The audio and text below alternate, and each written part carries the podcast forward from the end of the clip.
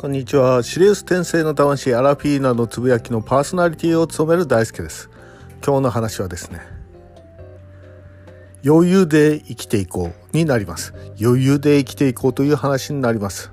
余裕で生きていこうっていうのは何かっていうと、まあ心に余裕を持って生きていこうということなんですよね。心に余裕を持つということがまあ大事になってきます。ね。お金がないとかさ、時間がないとか、ね。煽り煽られて生活しているかもしれませんが、そんなのはね、関係ないんですよ。はっきり言って関係ない。お金がなかろうがあろうがですね。ね。今日の食べ物はあるし、多分明日の食べ物はあるでしょうと。多分住んでるところもあると思いますと。ね。ただ単純にあなたが、これ欲しいな。いや、あれ欲しいな。いや、もっといいのがいいな。というふうにですね、考えるからいやいやいや生活が苦しくてね生活が苦しき。だから心に余裕がない。ね働くのもね一生懸命働く。いや怒られるから働くんですと。いうね会社にはノルマというものがあってそのノルマを達成しなければね鬼のような上司から怒られますと。まあそういう話もあると思います。ね。そう。けどねどう言ったらいいのかな？開き直れば全ては丸く収まります。全ては丸く収まるんですよ。ね。例えば会社のノルマ達成できないとまた怒られるよって嫌だよ嫌だよもう俺どうしようかなって。ね。それは最初から達成しないノルマを設定してんですよ。そういうこと。ね。多分誰か一人は達成するかもしんないんだけども。ね。達成できるようなノルマなんか与えてたら会社はね、ダメなんですよ、逆に言うと。ね。会社は利益を追求する。ね。お金、お金を追求するところが会社ですと。ね。無尽蔵にお金を追求するんですよ。これでいいと思う人はいないんですよ。ね。そういうことです、そういうこと。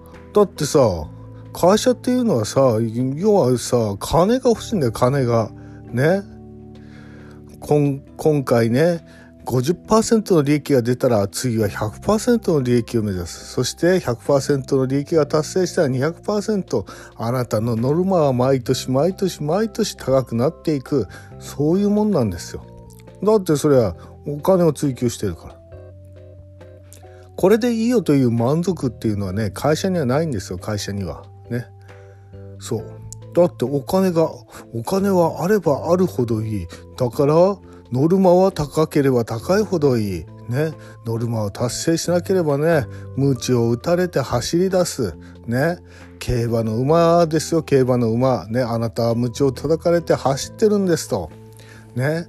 それが毎日の生活に影響を与えてくると。そういうことをね。そうすると、まあ、開き直るには2つのポイントがありますよね。もう怒られてもいいやっていうのか、それともいやいやもうダメだ。参った。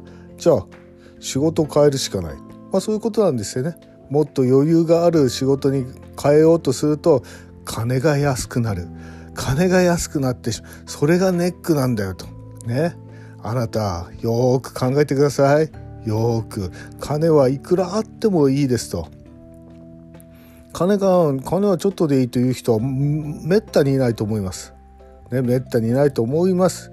金はあればあるだけいいと。あればあるだけ使うことができるけどもあなたはどういうふうに考えるかですよ。金金金要はノルマと一緒ですよ。金がねたくさん欲しいということは一生懸命倍倍倍で働いていかないと金はねもらえないんです。そういう世の中なんです。けども生きていくだけの最低限のお金でいいやというふうにね開き直った瞬間にあなたは自由を手にします。あなた自由手にするんですよ。生きていくためだけのお金を得るように働くようになればあなたは自由を手に入れます。そう自由ですよ。一生懸命働かなくてもいいその分だけ余裕な余分な時間ができるそしたらあなたはその時間を使って自分の好きなことやりたいことができる。ね。そういうことなんですよ。どっちにね重きを置くかだけなんですよ。そういうことですよ。そういうこと。だから人生に時間が必要になってくると。そういうことなんです。よく考えましょう。よく考えてみてください。あなたにとって何が必要なのかね。あなたにとって何が必要なのか。時間なのかお金なのか。ね。それとも心の余裕なのか。よく考えてみてください。そういうことです。そういうこと。